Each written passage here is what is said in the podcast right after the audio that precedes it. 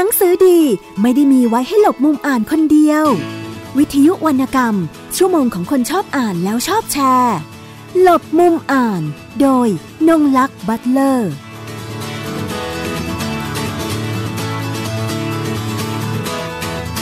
สวัสดีค่ะ คุณผู้ฟังทุกท่านสัปดาห์นี้กลับมาพบกับรายการหลบมุมอ่านของวิทยุไทย PBS กับดิฉันนงลักษณ์บัตเลอร์นะคะ คุณฟังสามารถติดตามรับฟังรายการต่างๆ ของวิทยุไทย PBS ฟังสดและฟังย้อนหลังได้ที่เว็บไซต์ www.thaipbsradio.com ดาวน์โหลดแอปพลิเคชัน Thai PBS รับฟังได้ทั้งระบบ iOS แล้วก็ระบบ Android อีกหนึ่งช่องทางติดตามข่าวสารของวิทยุไทย PBS ได้ทาง Facebook Page ไทย PBS Radio สัปดาห์ที่แล้วนะคะ หากคุณผู้ฟังที่ติดตามรับฟังรายการของเรานะคะ ก็ทราบว่าดิฉันได้นำหนังสือเล่มหนึ่งนะคะ มาแนะนำให้กับทางคุณผู้ฟังได้ได้รับทราบก็คือ หนังสือของฟดินันฟอร์ชิลักนะคะ เป็นนักเขียนแล้วก็นักกฎหมายชาวเยอรมันนะคะ คือตอนตอนนี้เขาผันตัวมาเป็นนักเขียนแบบเต็มเวลาเลยนะคะ แล้วก็ผลิตผลงานออกมาปีละหนึ่งเล่มนะคะ ทีนี้ค่ะเมื่ออวันที่ 18 สิงหาคมที่ผ่านมานะคะ ก็มีงานเปิดตัวหนังสือนะคะ เล่มล่าสุดเป็นนวนิยายเล่มแรกของเขานะคะ ที่ชื่อว่าคดีโครินีนะคะ โดยงานนี้นะคะดิฉันก็ได้ไปร่วมในงานวันดังกล่าวด้วยนะคะ ทางผู้จัด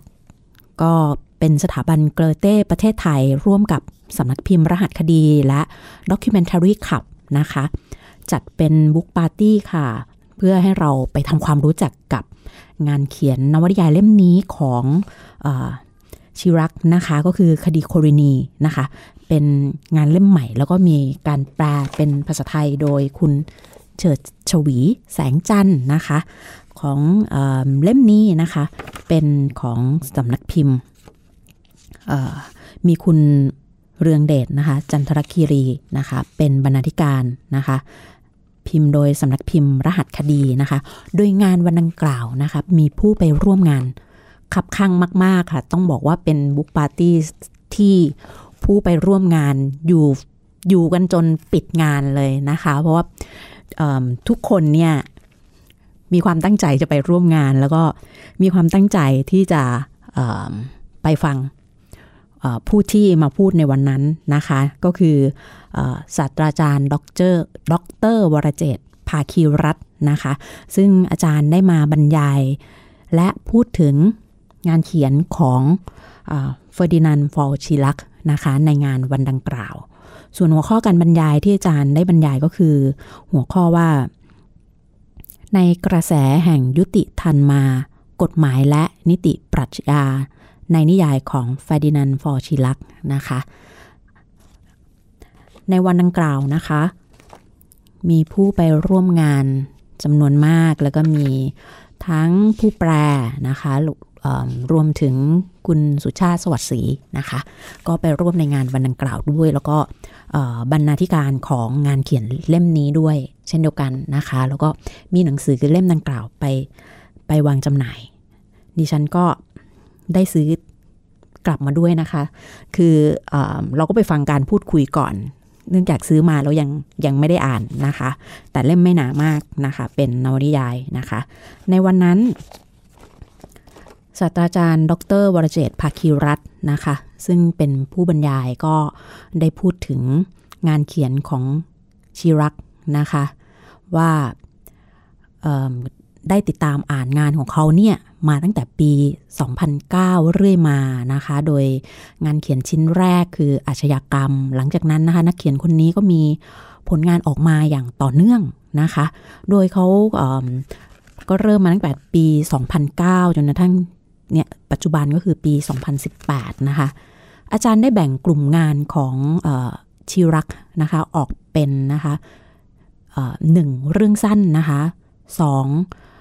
นิยาย 3 บทสนทนาที่เกี่ยวข้องทางด้านกฎหมายนะคะ และอาจารย์ได้หยิบยกนะคะ เกี่ยวกับบทละครเวทีเรื่อง Terror นะคะ หรือว่าการก่อการร้ายนะคะ เอามาพูดถึงด้วยนะคะว่ารวมถึงการพูดถึงว่าเล่าถึงงานเขียนของชิรักนะคะว่าสามารถที่จะเมื่อเชื่อมโยงหรือสัมพันธ์อะไรกับสังคมไทยรวมถึง ด้านนิติปรัชญาได้ด้วยนะคะ ชิรักเป็นนักเรียนกฎหมายนะคะ และเป็นทนายความฝั่งจำเลยทำให้เขามีมุมมอง จากคนของฝั่งที่ถูกฟ้องคดีนะคะ ซึ่งเป็นส่วนใหญ่เป็นคดีอาญาสิ่งที่น่าสนใจในเล่มนี้ก็คืออในสมัยสงครามโลกครั้งที่สองนะคะคุณปู่ของเขาเนี่ย คุณปู่ของนักเขียนคนนี้นะคะ ก็ เป็นหน่วยนาซีนะคะ แล้วก็ภายหลังจากสงครามโลกครั้งที่สองยุติลงแล้ว ปู่ของเขาได้กลายเป็นอาชญากรสงครามนะคะ และในงานเขียนเล่มนี้นะคะ คดีคอรินีชิรักพยายามพูดถึงปู่และความรู้สึกของคนเยอรมันค่ะ ต่อสงครามโลกครั้งที่สองว่ามันข้ามจากรุ่นสู่รุ่นปัจจุบันได้อย่างไรนะคะ ต่อมานะคะตามที่ดิฉันได้ จดโน้ตย่อตามที่อาจารย์วรเจตภาคิรัตได้ไปบรรยายในวันนั้นนะคะ อาจารย์ได้พูดถึงลักษณะเด่นในงานเขียนของชิรักก็คือองานของเขานะคะเขาก็จะเปิดเรื่องมาเลยค่ะว่า คนที่กระทำความผิด ถูกเปิดตั้งแต่ต้นเรื่อง สิ่งที่เขาพยายามนำเสนอ คือเหตุหรือมูลเหตุปัจจัยอะไรจึงทำให้เกิดอาชญากรรมขึ้น อะไรเป็นเหตุจูงใจให้คนคนหนึ่ง ซึ่งบางทีตลอดชีวิตของเขา ไม่มีความดังพร้อยเลย ถึงลงมือทำอาชญากรรมนะคะ อันนี้คือประเด็นหลักนะคะ รวมถึงในงานเขียนของเขานั้น เราจะได้เห็นถึงบทบาทของคนที่อยู่ในกระบวนการยุติธรรม ในเยอรมนีนะคะ ก็สามารถนำมาเปรียบเทียบกับกระบวนการยุติธรรมในสังคมไทยของเราได้ด้วยนะคะ ซึ่งจะมี ความแตกต่างกันอย่างไรนะคะ สามารถอ่านได้จากในงานเขียนเล่มนี้นะคะ ทีนี้ค่ะ ประเด็นอื่นนะคะในงานเขียนเล่มนี้ใช่ไหมคะ ก็จะเห็นว่างานของชิรักเนี่ยไม่ได้ทิ้งปมปัญหาให้กับผู้อ่านสงสัยว่าใครเป็นฆาตกรนะคะ ใครเป็นคนทำความผิด ที่น่าสนใจกว่านั้นคือทำไมนะคะ เขาจะมี คำถามปมใหญ่ ๆ ไว้เลยว่าทำไมนะคะอันนี้คือปมใหญ่ที่สุดของนิยายโครินีเล่มนี้นะคะ ก็จะมีแบบธีมหลักๆของเรื่องทำให้เราเห็นชัดเจนนะคะ อาจารย์ยังได้ยกตัวอย่างนะคะในกระบวนการยุติธรรม กระบวนการทางศาลต่างๆนะคะ ให้กับผู้ที่มาร่วมฟังในวันนั้นไปร่วมงานนะคะได้รับทราบด้วยนะคะว่ามี ความเหมือนความคล้ายความแตกต่างกันอย่างไรบ้างนะคะ และในช่วงท้ายเนี่ย อาจารย์ได้บอกว่าในจริง ๆ แล้วเนี่ยในในในกระบวนการทางด้านกฎหมายหรือว่ากระบวนการทางด้านยุติธรรมเนี่ยนะคะ มีเรื่องเล่ามากมายค่ะ ที่นักเขียนสามารถที่จะนำมาเป็นพล็อตเพื่อใช้ในการเขียนเรื่องได้นะคะ แล้วก็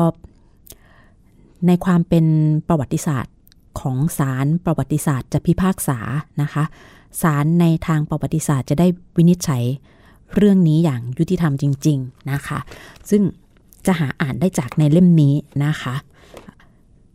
ตอนท้ายสุดเลยก่อนที่อาจารย์จะแบบปิดการบรรยายการพูดคุยในวันนั้นนะคะ อาจารย์ก็ได้พูดถึงเรื่องการอ่านของอาจารย์นะคะ ซึ่ง ไม่ได้มีเพียงแต่งานของชิรักเท่านั้นนะคะ ที่อาจารย์อ่านนะคะก็มีของนักเขียนท่านอื่น ๆ ด้วยเช่นเดียวกันนะคะ ซึ่งสามารถนำมาใช้ในการเรียนการสอนได้ด้วยสำหรับวิชานิติปรัชญาที่อาจารย์สอนอยู่นะคะ อาจารย์ได้พูดถึงการอ่าน รวมถึงงานเขียนรวมถึงการแปลรวมถึงอำนาจของวรรณกรรมนะคะ เอาไว้ในช่วงท้ายของการบรรยายในวันนั้นว่า ผมเป็นคนรักการอ่าน และผมรู้สึกว่า อาชีพนักเขียน อาชีพนักแปล ให้สติปัญญาต่อสังคม สังคมจะเจริญงอกงามไปได้ สังคมต้องให้เกียรติให้ความสำคัญกับงานเขียน งานวรรณกรรม เรื่องในทางกฎหมายที่จะเป็นวัตถุดิบวัตถุดิบในงานเขียนมีจำนวนมากมาย สังคมไทยใช้เรื่องเล่าเหล่านี้ เป็นวัตถุน้อยเกินไป งานของชิรัก ชี้ให้เห็นว่า คดีของเขา งานของเขา สามารถเอามาเล่าได้ คดีโคโรนีและงานเขียนเล่มอื่น ๆนะคะ ของอชิรักทำให้เราเห็นว่าอำนาจของวรรณกรรมในอีกมิติหนึ่ง มีพลังยิ่งกว่าอำนาจของตัวบทกฎหมายเสียอีก นะคะ อันนี้ก็คือที่อาจารย์ได้ทิ้งท้ายเอาไว้ให้กับผู้ที่ไปร่วมฟังในวันดังกล่าวนะคะ ทุกคนประทับใจมากเลยนะคะ เพราะว่าเป็นเป็นงานซึ่งได้ข้อคิดได้ได้ข้อเปรียบเทียบหลาย ๆ อย่างนะคะ ให้ให้กับเราได้เอาเก็บไปคิดนะคะดิฉันขออ่านจากในเล่มนะคะ คดีโคลลินี ให้กับทางคุณผู้ฟังได้รับทราบอีกสักเล็กน้อยนะครับมีจุดที่น่าสนใจนะคะ เอาเกี่ยวกับเฟอร์ดินานด์ ฟอน ชีรัคก่อนนะคะ ว่าเขาเกิดที่เมืองมิวนิกเมื่อปีคศ 1964 ประกอบอาชีพเป็นทนายความและทนายจำเลยคดีอาญาในเบอร์ลินตั้งแต่ปีคศ 1994 นะคะ ลูกความของเขามีทั้งเจ้าของโรงงานอุตสาหกรรม บุคคลเด่นดังในสังคม สมาชิกกลุ่มนอกกฎหมาย และคนธรรมดาสามัญ เขากลายเป็นนักเขียนวรรณกรรมที่มีชื่อเสียงทันที หลังจากตีพิมพ์รวมเรื่องสั้นอาชญากรรม ผลงานลำดับแรกของเขาคดีโคเรนีเป็นนวนิยายเรื่องแรกที่ประสบความสำเร็จทั้งยอดจำหน่ายและคำชื่นชม ส่วนคุณเฉิดชวีแสงจันทร์นะคะ ในวันดังกล่าว จริงๆเนี่ยอยากจะสัมภาษณ์ทางผู้แปลด้วยแต่เนื่องจากว่าในงานวันนั้นหลังจากเสร็จงานแล้วผู้คนจำนวนเยอะมากนะคะก็จะมีการพูดคุยกันหลังงานอีก หลังจาก ดิฉันได้ได้สัมภาษณ์กับทางคุณ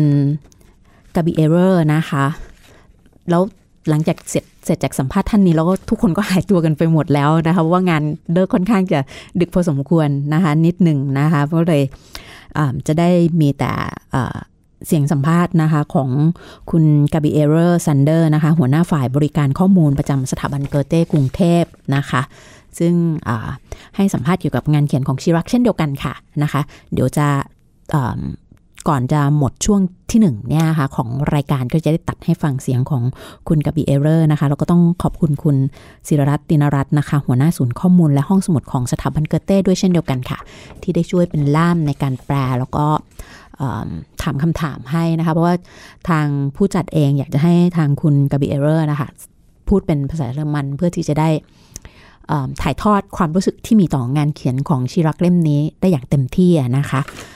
เดี๋ยวในช่วงที่หนึ่งนะคะ เราจะจบไปพร้อมกับการพูดคุยกับคุณกาบิเอเรอร์จากในงานวันดังกล่าวนะคะ เมื่อวันที่ 18 สิงหาคมที่ผ่านมานะคะ ตอนนี้รายการหลบมุมอ่านของวิทยุไทย PBS นะคะ เราจะมาคุยกับคุณกาบิเอเรอร์ซันเดอร์นะคะ ซึ่งเป็นหัวหน้าฝ่ายบริการข้อมูลประจำสถาบันเกอเต้ กรุงเทพนะคะ โดยจะมีการคุยเกี่ยวกับหนังสือของเฟอร์ดินานด์ ฟอนชีรัคนะคะ เพราะว่าทางคุณกาบี้เองเนี่ยเป็นแฟน ของชีรัคอยู่ด้วยนะคะ แล้วก็ทางสถาบันเกอเต้เองได้มีการจัดงานเปิดตัวหนังสือเล่มใหม่ล่าสุดของเขานะคะ ก็คือคดีโคลลินีนะคะ เป็นนวนิยายเรื่องแรกของผู้เขียนรวมเรื่องสั้นอาชญากรรมนะคะ คือเมื่อสัปดาห์ที่แล้วดิฉันก็ได้แนะนำงานเขียนเล่มอาชญากรรมนะคะ ของฟอน ชีรัคไปเป็นที่เรียบร้อยแล้ว แล้ววันนี้นะคะ ที่สถาบันเกอเต้มีการจัดงานที่ Warehouse 30นะคะ ทีนี้ก็เลยจะให้ทางคุณสิรินรัตน์นะคะสิริรัตน์ สิริรัตน์นะคะ ตินรัตน์หัวหน้าศูนย์ข้อมูลและห้องสมุดของสถาบันเกอเต้นะคะ ช่วยเป็นล่ามให้ในการถามเป็นภาษาเยอรมันนะคะ เพราะว่าจะได้คุยกันได้ได้ได้รสชาติมากขึ้น เพราะว่าก่อนหน้านี้ก็ได้คุยเป็นภาษาอังกฤษไปบ้างแล้วนะคะ กับทางคุณกาบี้เองนะคะว่าในความเห็นส่วนตัวของอคุณกาบี้นะคะประทับใจและงานของชีรักเนี่ยมีจุดเด่นอย่างไรบ้างนะคะ Hallo Gabi, wie ist ähm, Ihre persönliche Meinung und wie ist dein Eindruck ähm, zu den Werken von Ferdinand von Schirach? Also ich finde Ferdinand von Schirachs Bücher äh, ganz besonders. Sie sind ähm, ein spezieller Fall äh, von Kriminalliteratur im deutschen äh, Betrieb. Er schreibt ähm, den sogenannten Justizroman. Das heißt, es ist nicht eine Detektivgeschichte, sondern äh, der Täter steht im Mittelpunkt und äh, das Gericht, die Anwälte äh, versuchen den Fall zu lösen und die Hintergründe zu erkunden. ค่ะเมื่อกี้คุณเคบี้ก็บอกว่า เขาชอบอ่านนิยายของผลงานของเฟรนันฟอนชิรักนะคะ แล้วก็สิ่งที่เขาคิดว่าผลงานของนักเขียนคนนี้เนี่ยพิเศษกว่าคนอื่น ก็คือมันเป็นผลงานที่ที่จัดอยู่ในสิ่งที่ภาษาเยอรมันจะเรียกว่า justice roman ก็คือนิยายนวนิยายที่ว่าด้วยกระบวนการทางด้านยุติธรรม แล้วก็กระบวนการในศาลก็คือคนอ่านเนี่ยจะรู้ตั้งแต่เริ่มเลยว่าใครเป็นคนใครเป็นฆาตกร ใครเป็นผู้กระทำผิดนะคะเพราะฉะนั้นเราก็มันก็จะมีกระบวนการของศาลเข้ามาเกี่ยวข้องเช่น ในเรื่องของการพิจารณาคดีศาลทนายความนะคะแล้วทนายก็มีหน้าที่ที่จะหาหาข้อมูลว่าอะไรคือแรงจูงใจในการกระทำครั้งนี้ค่ะ ซึ่งต่างจากนิยายประเภทแบบสืบสวนสอบสวนโดยทั่วไปนะคะแล้วงานของชิรักเองเนี่ยในเกเต้เองแล้วก็ที่ประเทศอื่น ๆด้วยนะคะสำนักงานของเกเต้มีการผลักดันที่มีการแปลเป็นภาษาต่างๆ มากน้อยแค่ไหนแล้วผลตอบรับเนี่ยเป็นอย่างไรบ้างนะคะ Und wie ist die ähm, Übersetzungsförderung vom Goethe-Institut im Ausland? Ähm, gab es viele Anträge für diese Werke? Die genaue Zahl liegt uns leider nicht vor, aber äh, insgesamt äh, sind äh, die Schi äh, Werke Schirachs in 30 Sprachen übersetzt worden. Äh, ich gehe davon aus, dass äh, gerade in den sogenannten kleinen Sprachen die Übersetzungsförderung besonders greift. Kleine Sprachen bedeutet also nicht Englisch, nicht Französisch, nicht Spanisch. Also in den speziell äh, schwierig zu übersetzenden äh, Sprachfamilien. เมื่อกี้คุณกาบี้ก็ตอบบ้านนะคะคือตอนนี้เขายังไม่มีสถิติที่แน่ชัดว่าถูกขอมาเท่าไหร่หรือว่าถูกพิมพ์เท่าไหร่นะคะ แต่ว่าเท่าที่เขาทราบก็คือตอนนี้ถูกแปลไปแล้วประมาณ 30 ภาษา เพราะฉะนั้นเขาก็เลยคิดว่าค่อนข้างพิเศษ เพราะว่าเราก็ประสบผลสำเร็จนะคะ เพราะว่าไม่ได้ถูกแปลเป็นเฉพาะภาษาที่แบบใช้กันอย่างกว้างขวาง แต่ว่าถูกแปลเป็นภาษาที่ เล็กๆเล็ก ๆ ด้วย ก็คือภาษาอาจจะเป็นภาษาพิเศษหรือประเทศที่บอกว่าไม่ไม่ได้ใช้กล้องความแบบภาษาอังกฤษอย่างเช่นภาษาไทยเป็นต้นอะไรอย่างเงี้ยค่ะค่ะนะคะ so gerade wie jetzt im Thailändischen als gutes Beispiel คล้ายๆกับที่เราเพิ่งออกมาเป็นภาษาไทยเช่นเดียวกันค่ะค่ะก็ถือว่าเป็นโอกาสอันดีนะคะที่นักอ่านชาวไทยเนี่ยได้อ่านงานเขียนเล่มนี้ของชิรักนะคะ แล้วทีนี้ค่ะ อยากจะทราบว่าอย่างงานของเขาเองเนี่ยฟีดแบ็ในกลุ่มนักอ่านของที่เยอรมันเองเนี่ยมีฟีดแบ็อย่างไรบ้างเนี่ยค่ะ Und wie meinst du, wie sind die ähm, Feedbacks in Deutschland von der ähm, deutschen Leser in Deutschland über die Werke von Ferdinand von Schirach? Also die Werke von Ferdinand von Schirach sind in den Bestsellerlisten. Also monatelang. Äh, Im Spiegel zum Beispiel, einer der äh, renommiertesten Wochenzeitungen. Äh, er wird in allen Feuilletons äh, besprochen. Also er ist in der Diskussion und er ist vom Publikum, wird er gut angenommen, wirklich. เขาก็บอกว่านะคะสำหรับเขาเนี่ยเขาคิดว่าผลงานของเฟอร์ดินานด์ ฟอนชีรัคเนี่ยประสบผลสำเร็จในเยอรมันเช่นเดียวกันนะคะเพราะว่าแต่ละเล่มเนี่ยก็ติดใน bestseller แล้วก็ติดอยู่เป็นเดือนๆอย่างเช่น bestseller ของ Spiegel ซึ่งเป็นเป็นรายการที่น่าเชื่อถือแล้วก็โด่งดังนะคะแล้วก็ถูกพูดถึงในคอลัมน์หลายๆคอลัมน์ในหนังสือพิมพ์พวกคอลัมน์เกี่ยวกับศิลปะวัฒนธรรมอะไรอย่างเงี้ยค่ะ เดี๋ยวถามถามต่อจากที่คิดเอาไว้นะคะว่าอย่างทางของคุณกาบี้เองเนี่ยค่ะ อ่านงานของเขาแล้วเนี่ยได้ประโยชน์อะไรกับตัวเองบ้างค่ะในในมุมคุณกาบี้เอง Das ist nochmal eine andere Frage. Also für dich mhm. selbst, ähm, nachdem du zum Beispiel das Buch oder ein Buch von, von Chirac gelesen hast, ähm, hast du irgendwas davon? Was ist der Profit oder was wäre der Vorteil? Hast du was genommen von dem Buch, von dem Stoff? Ja, eindeutig ist, wenn, äh, wenn ich Chiracs Werke lese, äh, dass ähm, ich zum Nachdenken angeregt werde. Warum äh, ist der Täter zum Beispiel, äh, warum ist der im Augenblick wichtiger als das Opfer? Ähm, insofern, was ist die Geschichte hinter dem Täter? สำหรับคุณกาบี้เองนะคะเขาบอกว่าเวลาที่เขาอ่านผลงานของฟอนชิรักเนี่ยมันจะกระตุ้นความคิดเขาให้ให้เหมือนโฟกัสอยู่ที่คนกระทำมากกว่าคนถูกกระทำแล้วมันก็เหมือนโยงให้เราคิดว่าอะไรคือเหตุผลอะไรคือภูมิหลังให้จำเลยกระทำสิ่งสิ่งที่เขาทำลงไปค่ะค่ะแล้วอย่างในงานของชิรักเองเนี่ย มีความเป็นวรรณกรรมค่อนข้างสูงด้วยนะคะ จากที่ได้คุยกับคุณกาบี้ไปเอ่อก่อนหน้านี้นะคะ แล้วงานของเขาที่มีใครหยิบไปทำในลักษณะเป็นงานเอ่อวรรณกรรมเปรียบเทียบเพื่อไปเพิ่มเติมในพวกงานวิจัย หรือว่างานวิชาการหรือว่าในด้านกฎหมายบ้างหรือเปล่าคะ Ähm, also die Werke von Chirac gehört zur also Literatur. Und ähm, gibt es Forschungen darüber,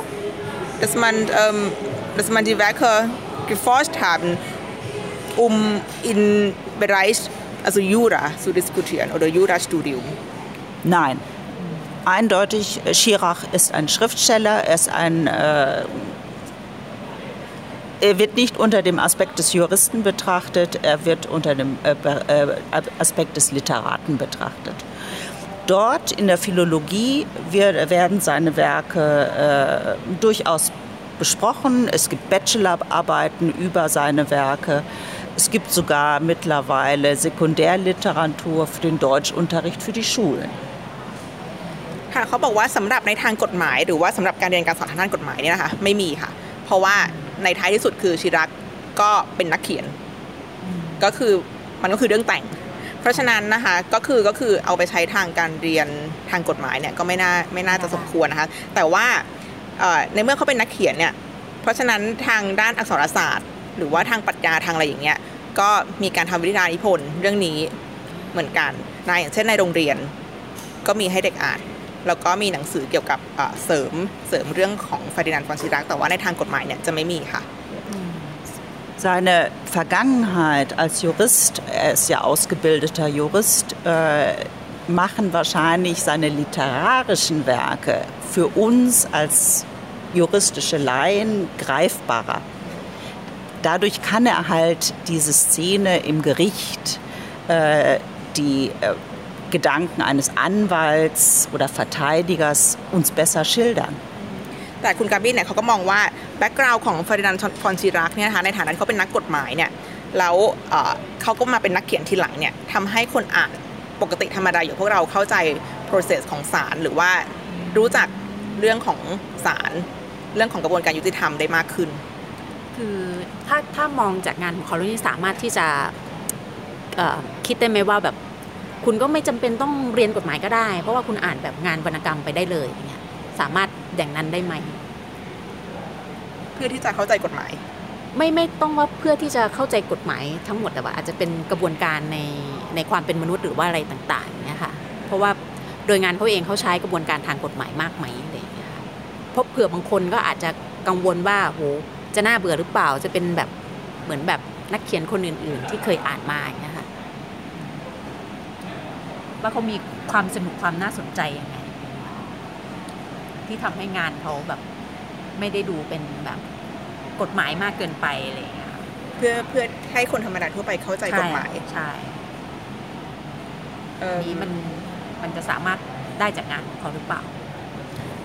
Wie meinst du, inwiefern ähm, dass wir Ausleser etwas über diese Gerichtsverfahren oder, oder, diese,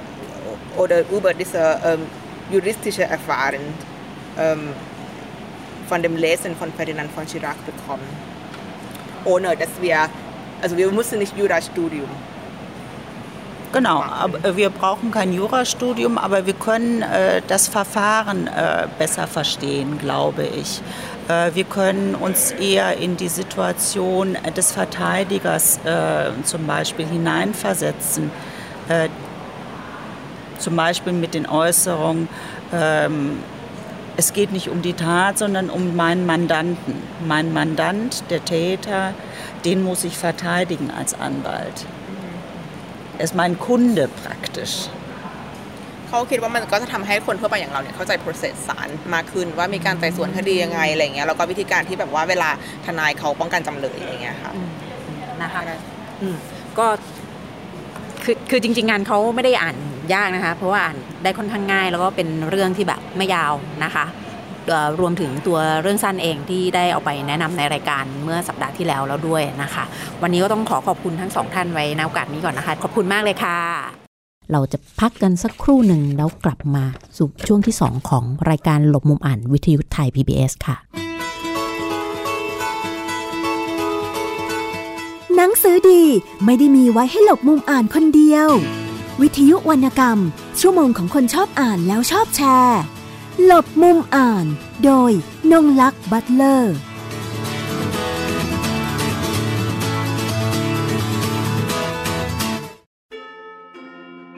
ก้าวใหม่วิทยุไทย PBS หลากหลายช่องทางรับฟังรายการคุณภาพ ฟังและดาวน์โหลดผ่านเว็บไซต์ thaipbsradio.com ผ่านแอปพลิเคชัน Thai PBS Radio บนสมาร์ทโฟน และชมรายการสดผ่าน Facebook Thai PBS Radio สนใจเชื่อมสัญญาณรายการ โทร 02 790 2528 และ 02 790 2529 วิทยุไทย PBS ข่าวสารสาระเพื่อสาธารณะและสังคม วันนี้การดูข่าวของคุณจะไม่ใช่แค่ในทีวี ไทย PBS ให้คุณดูข่าวได้หลากหลายช่องทาง ที่ถูกน้ำท่วมเต็มพื้นที่ เว็บไซต์ www.thaipbs.or.th/news Facebook Thai PBS News Twitter @thaipbsnews YouTube Thai PBS News ไหลล้นทะลักเข้ามานะกดติดสนันในการข่าวพร้อมๆกับหน้าจอไร้ขีดจำกัดเรื่องเวลา เข้าถึงรายละเอียดได้มากกว่า ไม่ว่าจะอยู่ณจุดไหน ก็รับรู้ข่าวได้ทันที ดูสดและดูย้อนหลังได้ทุกที่ กับ 4 ช่องทางใหม่ข่าวไทย PBS ข่าวออนไลน์ ชับไว้ในมือคุณ ไทย PBS Radio ฟังเรื่องดีๆ มีสาระหลากหลายที่นี่ ฟังเรื่องสุขภาพอนามัย กับแพทย์และผู้เชี่ยวชาญ ในรายการโรงหมอ 10ถึง11 นาฬิกา ทุกวันจันทร์ถึงศุกร์ ฟังเบื้องหลังที่ไม่เป็นข่าว เล่าความจริงกับนักข่าวตัวจริง ในรายการหลังไม่ในสนามข่าว 13ถึง14 นาฬิกา ทุกวันจันทร์ถึงศุกร์ฟังเรื่องสนุกปลุกความคิดกับนิทานสอนใจให้น้องๆทำดี กับรายการ Kiss Hour 17ถึง18 นาฬิกา ทุกวันจันทร์ถึงศุกร์ฟังเรื่องธรรมชาติและสิ่งแวดล้อม ในมุมมองนักอนุรักษ์ตัวยงสะสินเฉลิมลาบ กับรายการคุยกับสะสิน8ถึง9นาฬิกาทุกวันพฤหัสบดี และฟังเรื่องทุกข์ปลุกเรื่องร้อน พร้อมแง่มุมกฎหมายกับทนายมืออาชีพ กับรายการแจ้งความ 18ถึง19นาฬิกาทุกวันจันทร์ถึงศุกร์รุ่นไหนก็ฟังได้ ฟังทีไรได้เรื่องดีๆ ทุกทีไทย PBS Radio ข่าวสารสาระเพื่อสาธารณะและสังคม ทุกวันจันทร์ถึงศุกร์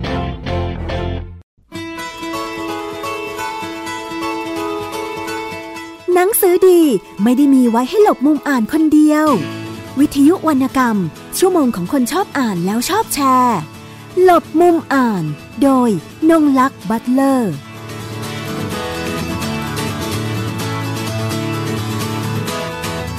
กลับเข้ามาสู่ช่วงที่ 2 ของรายการหลบมุมอ่านวิทยุไทย PBS นะคะ กับดิฉันนงลักษณ์บัตเลอร์ค่ะสำหรับในช่วงที่ 2 นะคะก็จะเป็น เรื่องราวของการประกาศผล การคัดเลือกหนังสือ ประเภทนวนิยาย รอบคัดเลือกนะคะ shortlist รางวัลวรรณกรรมสร้างสรรค์ยอดเยี่ยมแห่งอาเซียน หรือว่าซีไรต์นะคะ ประจำปีพุทธศักราช 2561 ค่ะ ปีนี้เป็นปีครบรอบ 40 ปีนะคะ รางวัลซีไรต์นะคะเมื่อวันที่ 17 สิงหาคม 2561ณห้องเจ้า พระยาโรงแรมแมนดารินโอเรนเตลกรุงเทพนะคะ หม่อมราชวงศ์สุขุมพันธ์บริพัตรประธานคณะกรรมการดำเนินงานรางวัลวรรณกรรมสร้างสรรค์ยอดเยี่ยมแห่งอาเซียน หรือว่าซีไรท์และคณะกรรมการคัดเลือก พร้อมด้วยผู้ให้การสนับสนุน ได้จัดงานถแถลงข่าวผลการคัดเลือกรางวัลซีไรท์ประเภทนวนิยาย ประจำปี 2561 โดยผลการคัดเลือกนะคะ นวนิยายที่เข้ารอบ shortlist ประจำปี 2561 มีจำนวนทั้งสิ้น 8 เรื่องด้วยกันนะคะ ดังรายชื่อต่อไปนี้ รายชื่อหนังสือเรียงตามตัวอักษรนะคะ เล่มแรกค่ะ เกาะล่องหน เกริกศิษฏ์พละมาตร์ สำนักพิมพ์นาคร เล่มที่สองคนในนิทาน กรสิริวัฒโนสำนักพิมพ์ บ้านการกล่อง เล่มที่สามในกับดักและกลางวงล้อม ประชาคม ลุนาชัย สำนักพิมพ์สีปัญญา เล่มที่สี่บ้านในโคน กิติศักดิ์คเชน แมวบ้านสำนักพิมพ์ เล่มที่ห้าพุทธศักราชอัสดงกับความทรงจำของแมวกุหลาบดำวีรพรนิติประภาสำนักพิมพ์ มติชน ผุดเกิดมาราร่ำ อารยาเลิศจำเริญสุข ร้อยต้นสวนแกลเลอรี่ หยดน้ำหวานในหยาดน้ำตา อุรุดาโควิน สำนักพิมพ์ มติชน เล่มที่ 8 นะคะ อีกไม่นานเราจะสูญหาย อ้อมแก้วกัลยาณพงศ์สำนักพิมพ์ เม่นวรรณกรรมนะคะ ต้องทางรายการหลบมุมอ่านของวิทยุไทย PBS ต้องขอแสดงความยินดีนะคะกับ นักเขียนและผลงานทั้ง 8 เล่มที่เข้ารอบนะคะ shortlist นะคะ ซึ่งทั้ง 8 เล่มเนี่ยเดี๋ยวทางคณะกรรมการนะคะผู้จัดงานจะมีการให้พบนักเขียนทั้ง 8 ท่านนะคะ เป็นการเปิดใจพูดคุยกับงานเขียนของแต่ละท่านนะคะ คาดว่าน่าจะภายในเร็วๆนี้นะคะ สำหรับคำประกาศของคณะกรรมการ หนังสือประเภทนวนิยายรอบคัดเลือก shortlist รางวัลวรรณกรรมสร้างสรรค์ยอดเยี่ยมแห่งอาเซียนซีไรท์ประจำปีพุทธศักราช 2561 ครบรอบ 40 ปีนะคะ ดิฉันจะขออ่านคำประกาศ รวมถึงความเห็นนะคะของกรรมการที่อ่านงานเขียนของนักเขียนทั้ง 8 ท่านนี้นะคะ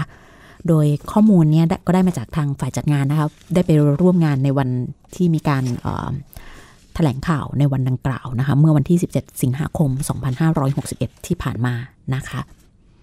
ดิฉันขออ่านข้อมูลให้กับทางคุณผู้ฟังได้รับทราบดังนี้ค่ะนวนิยายที่ส่งเข้าประกวดทั้งหมด 58 เรื่อง มีความหลากหลายทั้งเนื้อหาและรูปแบบ อีกทั้งยังมีลักษณะที่โดดเด่น แตกต่างกันออกไปอย่างน่าสนใจ ทั้งนี้นวนิยายที่ส่งเข้าประกวด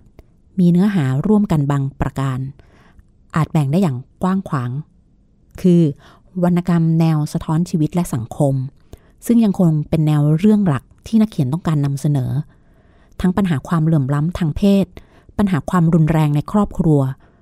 ไปจนถึงสะท้อนภาพความขัดแย้งทางการเมือง และสถานการณ์การเมืองโลก ในช่วงเวลาที่ผ่านมา นอกจากนี้ยังมีนวนิยายอิงประวัติศาสตร์ ที่สะท้อนรายละเอียดทางสังคม วัฒนธรรม และการเมืองในยุคสมัยอดีตได้อย่างมีชีวิตชีวา ขณะเดียวกัน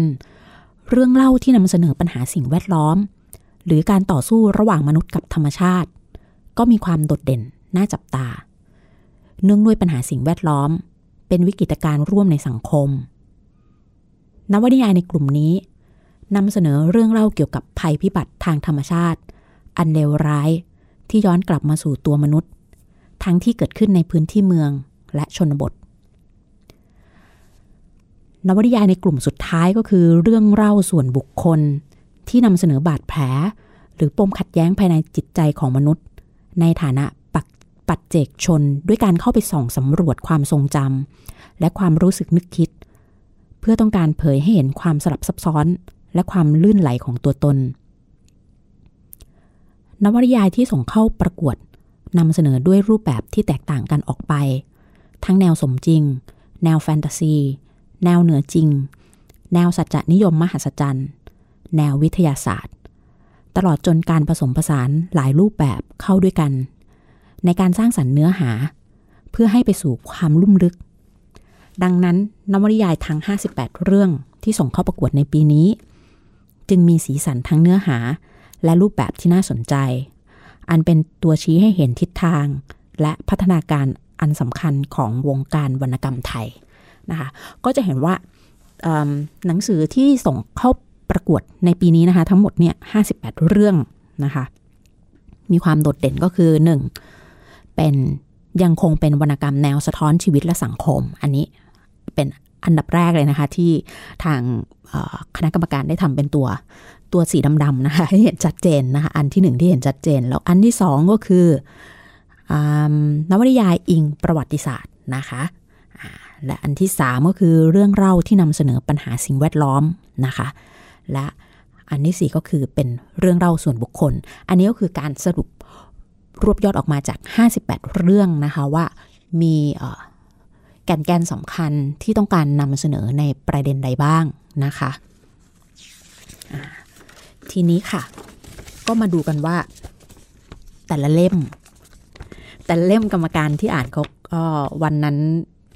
กรรมการที่อ่านรอบเนี้ยนะคะเขาก็จะจะอ่านความเห็นที่เขาอะมีต่องานเขียนเล่มเล่มแต่ละเล่มนะคะ โดยก็แบ่งหน้าที่กันไปท่านละหนึ่งเล่มนะคะ เอาที่เกาะล่องหนนะคะ ของเกลือกสิทธิ์พลมาศนะคะสำนักพิมพ์นคร ความคิดเห็นของกรรมการโดยจรูนพรปรปักปรายนะคะ เป็นนวนิยายเหนือจริงที่สะท้อนความจริงของโลกแห่งเรื่องเล่า เกาะและผู้คนบนเกาะที่ดำรงอยู่อย่างปกติเช่น ปุตุชนธรรมดา แต่ขณะเดียวกันก็แปลกประหลาด เพราะพวกเขาไม่มีวันตายและไม่แปรเปลี่ยน ไม่ว่าเวลาจะผ่านไปเนิ่นนานเพียงใด พวกเขาเป็นเช่นเดียวกับเกาะ ที่แยกขาดจากแผ่นดินใหญ่ มันปรากฏขึ้น และอันตรธานและอันตรธานไป เกลือกสิทธิ์พระมาศบอกเล่าถึงผู้คนที่รวมกันอย่างกระจัดกระจาย ต่างคนต่างมีเรื่องเล่าของตัวเอง เรื่องเล่าที่แม้แต่เพื่อนสนิทก็ไม่อาจยืนยัน ว่าเป็นเรื่องจริงหรือเรื่องแต่ง บางทีมันอาจเป็นเรื่องจริงทั้งหมด หรือเรื่องแต่งทั้งหมดก็ได้ นี่เป็นนวนิยายที่ว่าด้วยการซ้อนทับของเรื่องจริงและเรื่องแต่ง การปรากฏคงอยู่และดับสูญของเรื่องเล่าต่างๆ นับจากอดีต แม้แต่ตัวนวนิยายเกาะล่องหนเอง ก็อยู่ในสถานะเรื่องเล่าหนึ่ง เช่นเดียวกัน เรื่องราว ตัวละครและเหตุการณ์ต่างๆ จะคงอยู่เช่นนี้ตลอดไป แต่มันจะปรากฏหรือดับศูนย์ขึ้นอยู่กับความสนใจที่ผู้คนมีต่อมัน นะคะ อันนี้เป็นเล่มที่หนึ่งนะคะเกาะล่องหนความเห็นโดยคุณจรูนพรปรปักปรายนะคะ เป็นทั้งนักเขียนด้วยแล้วก็เป็นนักวิจารณ์วรรณกรรมนะคะ เล่มที่สองค่ะ คนในนิทานงานเขียนของคุณกรสิริวัฒโนสำนักพิมพ์บ้านกลานกล่องนะคะ ความคิดเห็นของกรรมการโดยคุณทเนศเวทพาดานะคะ คนในนิทานของกรสิริวัฒโน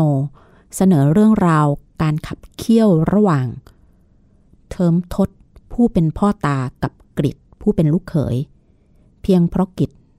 ได้ร่วงรู้ความลับว่าเทิมทศเสพสมกับสุนัข ความลับอันน่าอัปยศนี้กลายเป็นอาวุธที่ทิ่มแทงและต่อรองกับเทิมทศอย่างเจ็บแสบ และเสนอเรื่องราวของดำริสนาระหว่างกริดกับนิ่มน้อยผู้เป็นแม่ยาย กับดอกแตงผู้เป็นน้องเมีย ทุกคนตกหลุมพรางของสัญชาตญาณมืดนำไปสู่ความรู้สึกผิดบาป และกรีดริ้วเป็นบาดแผลลึก ความคิดสำคัญของเรื่องมุ่งเสนอให้เห็นว่า ความปรารถนาทางเพศ ไม่ได้ดำรงอยู่อย่างอิสระ ไม่ใช่สัญชาตญาณที่ใครใครสำแดง โดยตัดขาดจากกรอบค่านิยมศิลธรรม จัญญาของสังคมได้ ภาพชีวิตของคนเล็กในสังคมชนบทนี้ เป็นภาพแทนของสังคมระดับใหญ่ บาดแผลของตัวละครทุกตัว ฉายภาพวิปริตบิดเบี้ยวของสังคม ยั่วล้อเสียดสีให้ครุ่นคิดถึงการเยียวยา นวนิยายเรื่องนี้ ใช้กลวิธีการเล่าอย่างนิทาน เรียบแต่ไม่ง่าย ตัวละครในนิทานได้โดดออกมาเป็นตัวละครที่มีชีวิตจิตใจ จริง ๆ ขณะเดียวกัน ผู้เขียนได้เล่านิทานเรื่องนางมนโท ซ้อนทบเป็นภาพเปรียบกับพฤติกรรมของตัวละคร แนบเนียนและแยบยนต์ผู้เขียนระบายแต้มฉากธรรมชาติของท้องทุ่งสายน้ำและฉากบทอัศจรรย์อันเร่าร้อน ด้วยภาษาจินตภาพ ให้อารมณ์อันละเมียดละไมแต่แฝงในถึง ความดิบด้านของสัญชาตญาณที่รีเรนมืดดำของมนุษย์นะคะอ่ายังไม่ถึงครึ่งทางนะคะต่อไปเล่มที่สามนะคะ อยากจะอ่านให้กับคุณผู้ฟังได้ได้รับทราบไปด้วยกันนะคะะเล่มที่ 3 ในกับดักและกลางวงล้อม งานเขียนของคุณประชาคมลุนาชัยสำนักพิมพ์สีปัญญานะคะ ความคิดเห็นของกรรมการโดยสหโรธกิติมหาเจริญค่ะ ถ้าจะกล่าวว่า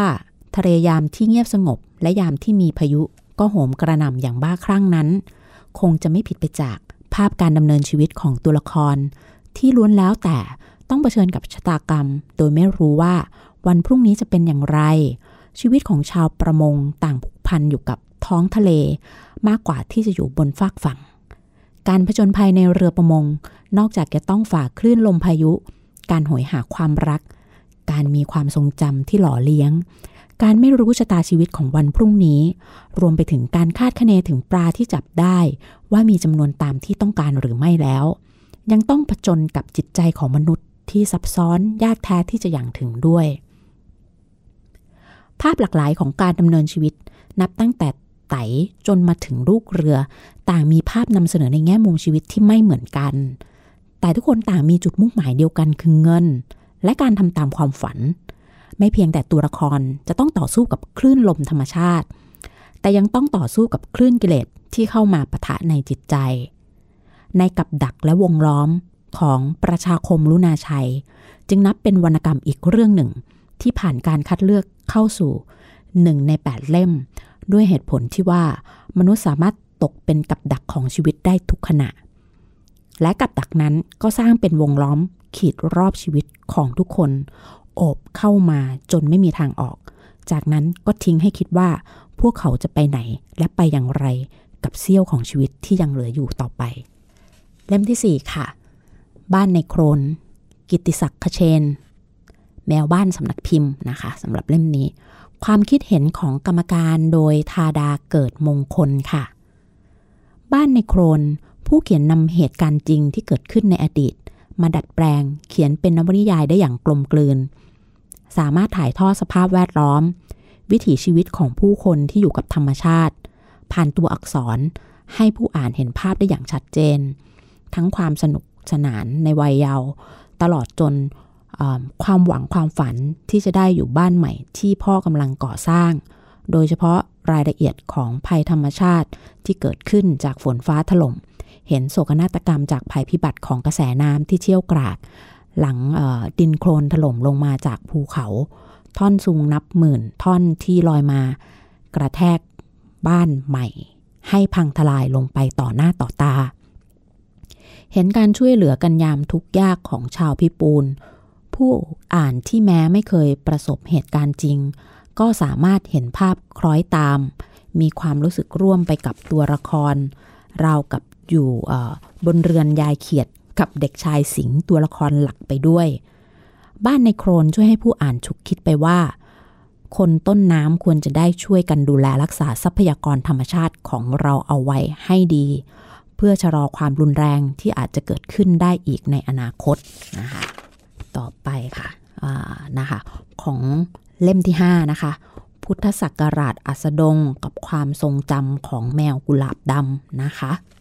วิรพรนิติพภาสำนักพิมพ์มติชน ความคิดเห็นของกรรมการโดยวิบบุรพาเดชะ หลังจากที่วีรพรนิติปภามีผลงานนิยายเรื่องแรกไส้เดือนตาบอดในเขาวงกฏซึ่งเป็นงานที่ทำให้เธอได้รางวัลซีไรต์ประจำปี 2558 นิยายชื่อยาวเหยียดเล่มนี้คือผลงานลำดับต่อมา พุทธศักราชอัสดงกับความทรงจำของทรงจำของแมวกุราบดำ บอกเล่าเรื่องราวของครอบครัวชาวจีนที่อพยพมาอยู่ในเมืองไทยครอบครัวหนึ่ง ผ่านสายตาและความทรงจำที่แหว่งวิ่น จนเกือบไม่ปฏิติประต่อของผู้เล่าเรื่อง ที่เป็นสมาชิกในครอบครัวรุ่นหลัง ความโดดเด่นประการแรกของนิยายเรื่องนี้คือ การนำเสนอประเด็นของเรื่องเล่าแบบต่างๆ ทั้งความทรงจำข่าวสาร ประวัติศาสตร์ และความเป็นเรื่องเล่าจากปากต่อปาก จากรุ่นสู่รุ่น ที่วิรพรเรียงร้อยประวัติศาสตร์ส่วนตัวของตัวละคร และของครอบครัวที่ถูกสร้างขึ้น เข้ากับเหตุการณ์และห่วงอารมณ์ในประวัติศาสตร์ทั้งของเมืองไทยและของโลก ได้อย่างสอดคล้องทำให้ความเป็นเรื่องเล่าของนิยายเรื่องนี้ดูจริงจัง แม้บางช่วงจะรางเรือนและคุมเครือ หรือบางตอนจะฉูดฉาดเปี่ยมสีสัน เติมแต้มแต่ก็ยังดูจริงจังอย่างยิ่งความโดดเด่นประการต่อมาคือเรื่องวรรณศิลป์ ทั้งสำนวนภาษา การสร้างตัวละคร ฉาก ลีลา การถ่ายทอดเหตุการณ์ และบทสนทนาที่ถ่ายทอดผ่านวรรณศิลป์อันงดงาม ทั้งหมดทำให้เรื่องราวมีชีวิตขึ้นมาโลดแล่นในห้วงคำนึงของผู้อ่านอย่างน่าประทับใจ ที่สุดแล้วความโดดเด่นอีกประการที่ทำให้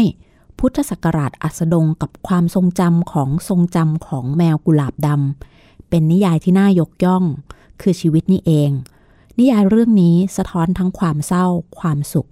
ความแค้น ความโลภ ความเห็นแก่ตัว ความเสียสละ ความหวัง อันเรืองรองและลิบหลีรวมทั้งอารมณ์ความรู้สึก อีกมากมายมหาศาลที่ขับเคลื่อนให้ชีวิตดำเนินเรื่อยไป ไม่ว่าจะเป็นที่จดจำหรือถูกหลงลืมไปในที่สุดก็ตาม และนี่คือสิ่งที่วรรณกรรมชั้นดีสามารถทำได้ เล่มที่ 6 ค่ะ ผุดเกิดมาลาร่ำ อารยาเลือดจำเริญสุขนะคะสำนักพิมพ์ร้อยต้นสนแกลเลอรี่ ความคิดเห็นของกรรมการโดยจิรัตเฉลิมแสนยากรค่ะนวนิยายเรื่องผุดเกิดมาราร่ำนำเสนอโศกนาฏกรรมของชีวิตผู้หญิงคนหนึ่ง ในสามช่วงวัย โดยเปิดเปลือยความทรงจำเพื่อให้เห็นบาดแผลจากการถูกกระทำความรุนแรงในวัยเด็ก ความพยายามดิ้นรนเพื่อเยียวยาบาดแผลในช่วงวัยสาว ผ่านการทำแท้งความทรงจำและการปลดปลงกับเรือนร่างอันเสื่อมสลายของตนในวัยชรา ด้วยการพินิษพิจารณาถึงความตาย ความโดดเด่นที่สำคัญในนวนิยายเล่มนี้ คือบทพรรณนาอันละเมียดละไม บางสำนวนภาษาได้ถักทอขึ้นใหม่ เพื่อรองรับอารมณ์ความรู้สึกที่ซับซ้อนของตัวละคร การบรรยายฉากและเหตุการณ์จากสายตาของผู้เขียน ซึ่งเป็นศิลปิน ได้ทำให้เกิดมโนภาพอันแจ่มชัด แม้ว่าบางเหตุการณ์จะเป็นเพียงภาพฝันที่บางเบา แต่เราอารมณ์กินลึกเข้าไปในความรู้สึกอย่างทรงพลัง การนำเสนอเรื่องเล่าส่วนตัวด้วยการเปิดเผยบาดแผลภายในจิตใจ ไม่ได้เป็นเพียงสำนึกภายในตัวตนอันสลับซับซ้อนเท่านั้น หากบาดแผลยังได้กลายเป็นพื้นที่แห่งความทรงจำร่วม ที่ปัจเจกชนคนหนึ่ง ถูกกระทำจากครอบครัวและระบบของสังคม อย่างไรก็ตาม โศกนาฏกรรมที่เกิดขึ้นกับตัวละคร ไม่ได้นำพาความรู้สึกไปสู่ความโศกเศร้าโศกเท่านั้น ผู้เขียนยังนำความรู้สึกทุกข์ผู้เขียนยังนำความรู้สึกทุกตรง มาเพ่งพินิษอย่างละเอียดละออ เพื่อกระตุกกระตุ้นให้เกิดความเข้าใจ ยอมรับ และสลายและปล่อยวางตัวตนเพื่อให้ชีวิตที่เหลืออยู่ดำเนินต่อไป นอกจากด้านเนื้อหาแล้ว ผุดเกิดมาลาร่ำยังมีความโดดเด่นด้านรูปแบบ นั่นคือการผสมผสานศิลปะอันหลากหลายเข้าด้วยกัน ทั้งภาพถ่าย ละคร บทเพลง และบทกวี ตลอดจนการจัดรูปเล่มที่สอดประสานเข้ากันอย่างแนบสนิทกับเรื่องเล่าภายในตัวบทอีกทั้งนวนิยายยังเชื่อมโยงไปสู่การจัดแสดงทางศิลปะ ซึ่งอยู่ นอกตัวบทอีกด้วย ดังนั้นนวนิยายเล่มนี้จึงทำให้เห็นพลังของตัวบทที่มีได้ดำรงอย่างโดดเดี่ยว ทว่ายังส่งต่อความหมายถึงศิลปะแขนงอื่นด้วย เล่มที่ 7 นะคะ หยดน้ำหวานในหยาดน้ำตา อุรุดาโควินสำนักพิมพ์มติชน ความคิดเห็นของกรรมการโดยสวนิชจุลวงศ์ค่ะ หยดน้ำหวานในหยาดน้ำตาท้าทาย ความเป็นนวนิยายด้วยเรื่องราวความสัมพันธ์ของหญิงสาวที่อยากเป็นนักเขียน กับชายหนุ่มนักเขียนผู้มีชื่อเสียง เป็นนวนิยายซึ่งความเป็นจริง และจินตนาการประสานกลืนกันอย่างไร้รอยต่อ กลายเป็นเรื่องแต่งที่เสมือนว่าไม่ใช่เรื่องแต่ง ผู้เขียนตกแต่งการเขียนอย่างประณีต ประดิษฐ์ประลอย ถ้อยคำพรรณนาอารมณ์ความรู้สึก ถึงความสัมพันธ์แนบสนิท ที่ค่อยๆ สารก่อจากสิ่งละอันพันละน้อยในชีวิตประจำวัน เลือกสรรแต่ละฉาก แต่ละช่วงเวลา แต่ละเหตุการณ์มาเล่าอย่างกระจัดกระจายไม่ปฏิดประต่อ เต็มไปด้วยรายละเอียดของภาพของห่วงความคิดของอารมณ์ความรู้สึกอย่างอ่อนหวาน อ่อนไหว เข้มแข็ง ห้าวหาญ เป็นการเขียนแบบผู้หญิงที่เปิดโอกาส ให้ตัวละครผู้หญิง เปล่งเสียงผ่านตัวอักษรสำแดงตัวเองและยืนยันตัวตน ในฐานะของผู้หญิงที่รักผู้ชายคนหนึ่ง แต่กระนั้นก็ไม่ได้สูญเสียความเป็นตัวเอง หรือสยบยอมต่อความรักนั้น เล่มที่ 8 ค่ะ อีกไม่นานเราจะสูญหาย อ้อมแก้วกระยานพงศ์นะคะ สำนักพิมพ์เม่นวรรณกรรมค่ะ ความคิดเห็นของกรรมการโดยจิรัตเฉลิมเฉลิมแสนยากรนวนิยายที่นำเสนอผลกระทบของระบบทุนนิยม ผ่านความวิกลจริตของตัวละคร การแตกสลายภายในจิตใจของตัวละคร เป็นผลกระทบจากการทำให้ทุกอย่างกลายเป็นสินค้า แม้แต่เรื่องเล่าที่ผิดศีลธรรมอย่างสุดโต่งก็มีราคาค่างวดที่นำไปขายได้ ผู้เขียนได้วิพากษ์ บทบาทของศิลปะว่ามีส่วนสำคัญในการบันดาลในการบันดาลให้สรรพสิ่งทั้งที่เป็นวัตถุ หรือแม้แต่สิ่งที่เป็นนามธรรม ให้กลายเป็นสินค้า โดยเฉพาะสุนทรียศาสตร์ของศิลปะที่เข้าไปอำพรางความเป็นจริง แม้ว่าสิ่งนั้นจะเน่าเฟะผุพังหรือแม้แต่เต็มไปด้วยความเสื่อมถอย แต่สุนทรียะก็ทำให้กลายเป็นความหวัง ความฝันที่น่าปรารถนา หรือแม้แต่การนำมาซึ่งความสุข ผู้เขียนได้เข้าถึงต้นเหตุของปัญหาดังกล่าว ด้วยกำนำด้วยการนำเสนอให้เห็นว่า อาการทางจิตเภทของตัวละคร คืออีกด้านที่ทุนนิยมซุกซ่อนและกดทับเอาไว้ แม้ว่าตัวละครในเรื่องจะเต็มล้นไปด้วยความทุกข์ระทม อันเกิดจากการแตกสลายภายในครอบครัว ภาวะติดข้องอยู่ในความหดหู่จากความทรงจำอันโหดร้าย หรือความเศร้าอันเกิดจากความตายของคนที่รัก แต่ผู้เขียนล้วนนำภาวะของการเกิดซ้ำและหมุนวน ซึ่งมีในของการหยุดอยู่กับที่ดังกล่าว มาท้าทายระบบทุนนิยม ซึ่งมักจะรวมว่าทุกสิ่งทุกอย่างต้องรุดไปข้างหน้าตลอดเวลา แกนสารที่สำคัญของนวนิยายเรื่อง อีกไม่นานเราจะสูญหาย จึงตีแผ่ให้เห็นถึงความซับซ้อนของระบบทุนนิยมที่เข้าไปปฏิบัติการถึงระบบภายในจิตใจของมนุษย์ ขณะที่อีกด้านหนึ่ง ผู้เขียนก็พลิกกลับความหมายของคนวิกลจริต ความโศกเศร้าและความอาลัยอาวรณ์ให้กลายเป็นเครื่องมือหนึ่งที่จะขัดขวาง หรืออย่างน้อย ก็เข้าไปก่อกวนระบบทุนนิยมได้ และนี่คือความเด่นของนวนิยายเรื่องนี้ที่ไม่ได้นำเสนอเพียงปัญหา แต่ยังชี้ให้เห็นการท้าทายต่อปัญหาของสังคมร่วมสมัยอีกด้วย เป็นทั้ง 8 เล่มนะคะ ซึ่งเป็นการรีวิวโดยคณะกรรมการนะคะที่ เป็นผู้คัดเลือกนะคะ ให้เหลือ shortlist นะคะ ทั้งหมด 8 เล่มนะคะ ก็ต้องขอแสดงความยินดีกับนักเขียนทั้ง 8 ท่านนะคะ รวมถึงผลงานทั้ง 8 เล่ม และสำนักพิมพ์ ซึ่งเป็นผู้จัดพิมพ์งานเขียนทั้ง 8 เล่มนี้ด้วยนะคะ ไว้ในโอกาสนี้ เราก็คงต้องมาลุ้นกันอีกสักพักใหญ่ ๆ นะคะว่าเล่มไหนจะได้เป็นจะได้รับรางวัลซีไรท์ประจำปีนี้นะคะ ปีนี้ครบรอบ 40 ปีซีไรท์ด้วยนะคะ เฮ้อนะคะก็บางท่านนะคะคุณผู้ฟังบางท่านก็อาจจะมีในมือบ้างแล้วนะคะหนึ่งในแปดเล่มนี้นะคะดิฉันมีมีอยู่สองเล่มนะคะที่มีอยู่ในมือตอนนี้นะคะซึ่งซึ่งซื้อไว้ได้พักใหญ่ๆแล้วยังไม่ได้อ่านนะคะ เดี๋ยวเราก็ค่อยมาลุ้นกันละค่ะว่าใครใครจะได้รางวัลนะคะ แล้วก็คณะกรรมการในในรอบ shortlist เนี่ยนะคะ ก็ประกอบด้วย คุณธเนศเวทเดชเวทพาดานะคะประธานกรรมการรอบคัดเลือกนะคะ คุณจรุนพรประปักปรายกรรมการรอบคัดเลือก คุณจิรัตเฉลิมแสนยากรกรรมการรอบคัดเลือก คุณธาดาเกิดมงคลกรรมการรอบคัดเลือก คุณวิบบุรพาเดชะ กรรมการรอบคัดเลือก คุณสวนิชจุลวงศ์นะคะ กรรมการรอบคัดเลือก คุณสหโรธกิติมหาเจริญนะคะ เป็นกรรมการรอบคัดเลือกเช่นเดียวกันนะคะค่ะนะคะ ใครจะไปหาซื้อมาอ่านลองอ่านกันก่อนก็ได้นะคะปีนี้เป็นประเภทนวนิยายนะคะ ก็อาจจะต้องอ่านกันหนักหน่อยความ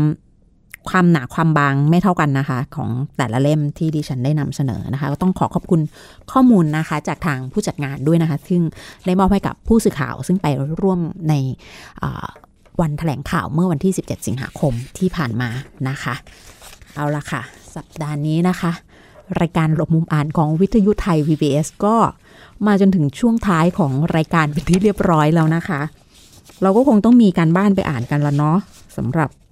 อืมแปดเล่มนี้นะคะ แล้วก็เล่มอื่นๆด้วยนะคะ ก็อ่านเล่มอื่นไปด้วยก็ได้นะคะ ใครสนใจหรือว่าชอบอ่านงานเขียนประเภทไหนก็ได้ทั้งนั้นนะคะ ขอให้อ่านกันนะคะ คุณผู้ฟังสามารถติดตามรับฟังนะคะ รายการต่างๆของวิทยุไทย PBS Radio นะคะ ฟังสดและฟังย้อนหลังได้ที่ www.thaipbsradio.com ดาวน์โหลดแอปพลิเคชันค่ะ Thai PBS Radio รับฟังได้ทางระบบ iOS แล้วก็ระบบ Android ติดตามข่าวสารของวิทยุไทย PBS ได้ทาง Facebook Page นะคะไทย PBS Radio นะคะสำหรับสัปดาห์นี้นะคะ ต้องขอขอบพระคุณคุณผู้ฟังทุกท่านที่ติดตามรับฟังนะคะ ดิฉันนงรักบัลเลอร์ผู้ดำเนินรายการนะคะ ก็ต้องขอลาคุณผู้ฟังไปก่อน แล้วเราค่อยกลับมาพบกันใหม่นะคะ ในในสัปดาห์หน้านะคะ ว่าจะมีหนังสือเล่มใดมาแนะนำบ้าง มีข่าวสารมีกิจกรรมอะไรมาเรียนให้กับทางคุณผู้ฟังได้รับทราบ เราจะได้มาแลกเปลี่ยนกันการอ่านกันค่ะนะคะ สัปดาห์นี้เราก็ไปหลบมุมอ่านหนังสือของพวกเรากันก่อนแล้วเดี๋ยวสัปดาห์หน้าเรากลับมาพบกันใหม่ค่ะ ขอบคุณที่ติดตามรับฟังค่ะ สวัสดีค่ะ หนังสือดีไม่ได้มีไว้ให้หลบมุมอ่านคนเดียว วิทยุวรรณกรรม ชั่วโมงของคนชอบอ่านแล้วชอบแชร์ หลบมุมอ่าน โดยนงลักษ์บัตเลอร์